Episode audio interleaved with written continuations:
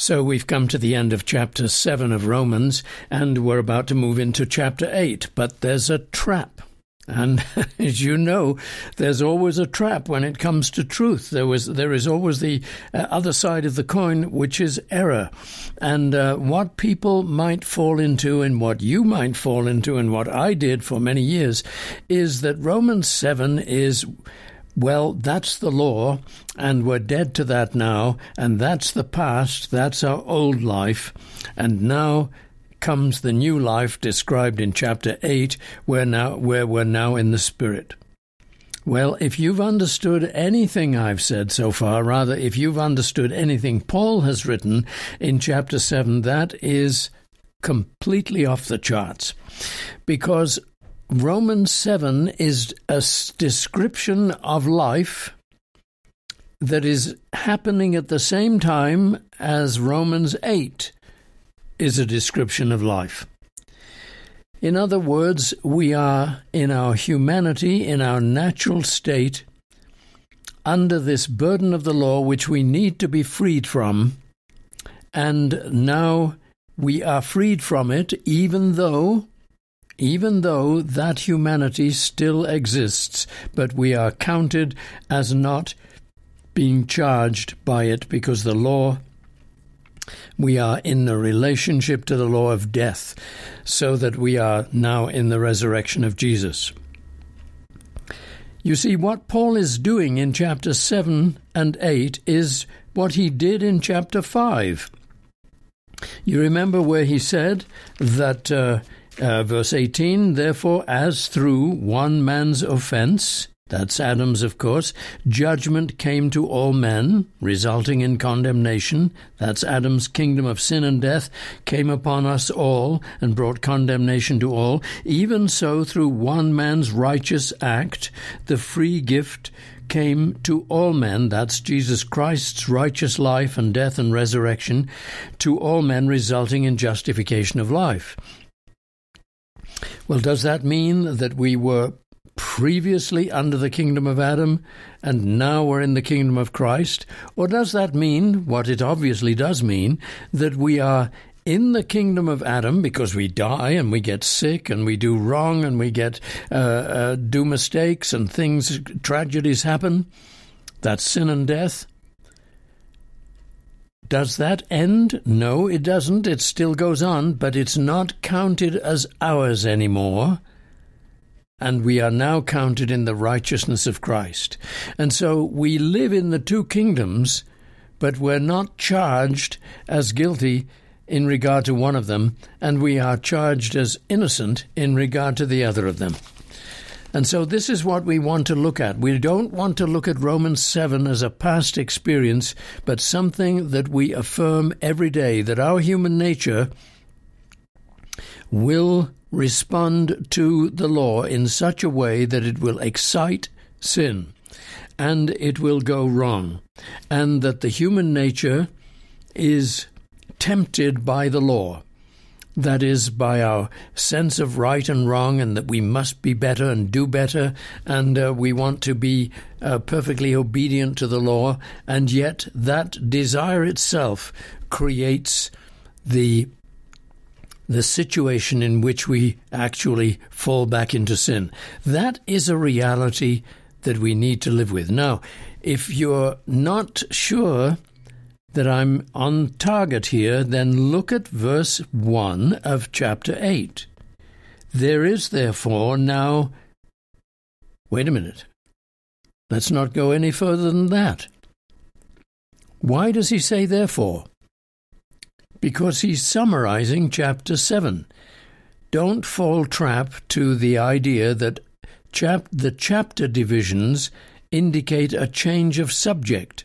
They are simply conveniences that the translators put in, but they were not there in the original. There are no chapters in the original. When Paul says there is therefore, he is actually summarizing chapter 7.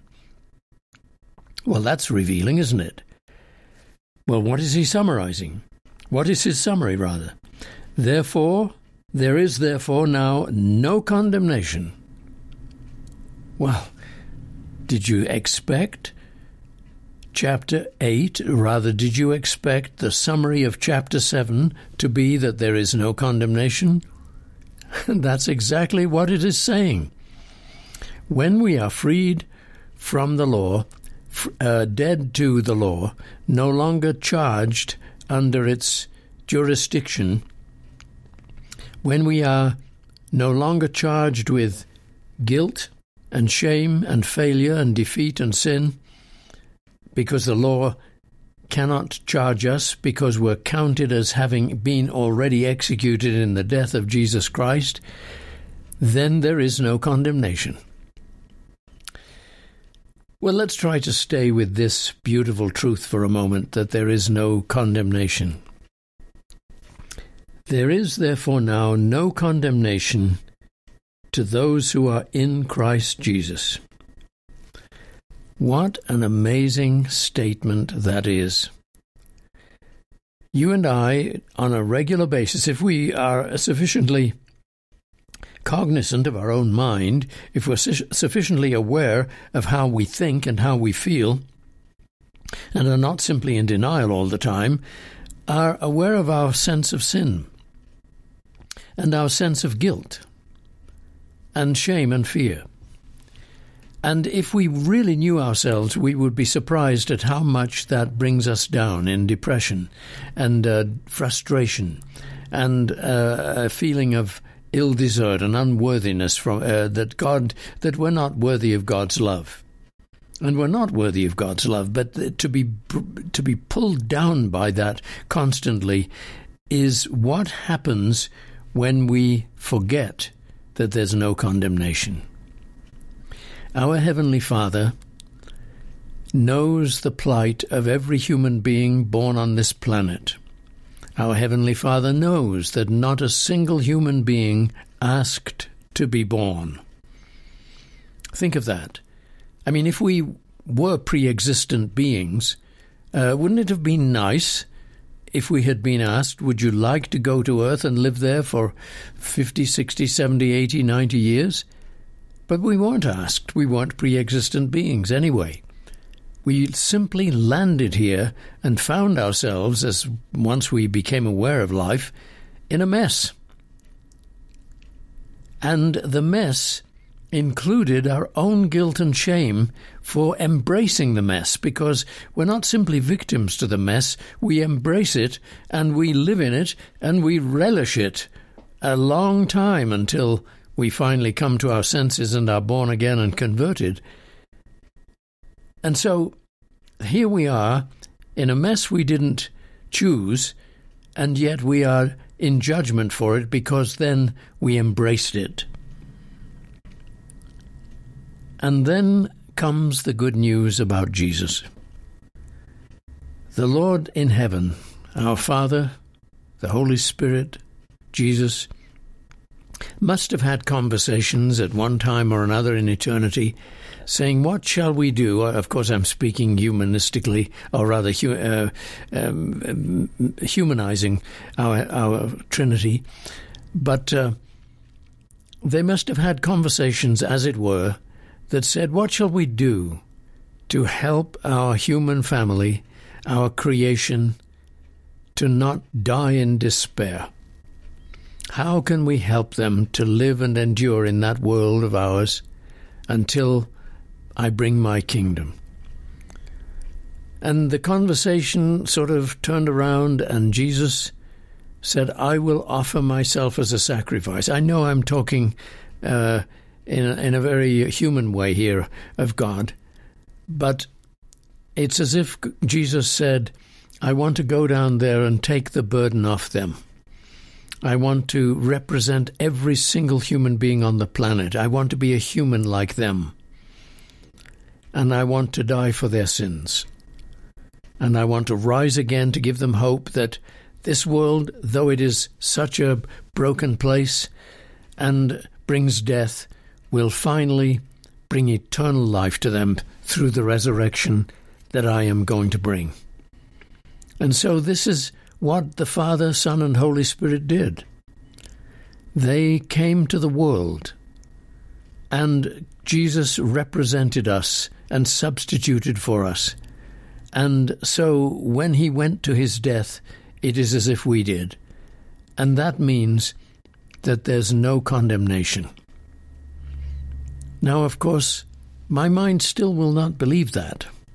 Faith alone believes that, not my natural mind. My mind is so used to thinking in the gutter, so used to uh, endlessly uh, whipping itself in order to get some pr- productivity out of myself. It is so used to doing that that we cannot naturally receive the message that there's no condemnation. But it's true. And I need to speak into my mind. I need to say to my mind, stop it. You may not continue your rattling on. There is no more condemnation for me in Jesus Christ. And then lift up your heart to God and say, and your mind to God, Father, I thank you that though my mind is accusing me right now, there is no condemnation. And because there's no condemnation, I'm going to acknowledge my sins and my wrongdoing and put them right as best I can. But I'm not going to come under condemnation because that is what Satan wants. He's the accuser. You are not, dear Father. You vindicate. You declare the race, the human race, innocent in Christ Jesus. And you have given me the good news that enables me to believe it. And so we affirm this enormous truth. There is therefore now no condemnation to those who are in Christ Jesus. And being in Christ Jesus, that's not a complicated issue. Years ago, in my perfectionism, I used to think that was a very complicated issue. I had to get up early in the morning, maybe four o'clock, read a couple of hours before going to class or uh, work, um, make sure I ate right and did the good things and avoided sin and suffer- and and uh, the uh, temptations of the world, and fulfilled all my commitments to the church, and did everything right. That was what made me in Christ Jesus. No, it's not. That's the result of being in Him, perhaps. But being in Him is a simple act of faith. Jesus, you are my Saviour. Jesus, you have taken my judgment upon yourself at the cross. I believe that. Jesus, you rose from the dead on my behalf, so that when I die, I will rise in your kingdom. And when the kingdom comes, I will rise with my physical, new physical body without any corruption. I will live for eternity with you. Being in Christ Jesus, then, is an act of faith and that's as simple as it gets. And it's as simple as it needs to be. If your church starts complicating your being in Christ Jesus, then simply look to the cross and cast your eye over to the left or right where that sinner said, Lord, remember me when you come into your kingdom. And Jesus said to him, I say to you today, you will be with me in paradise. That is the simplicity of being in Jesus.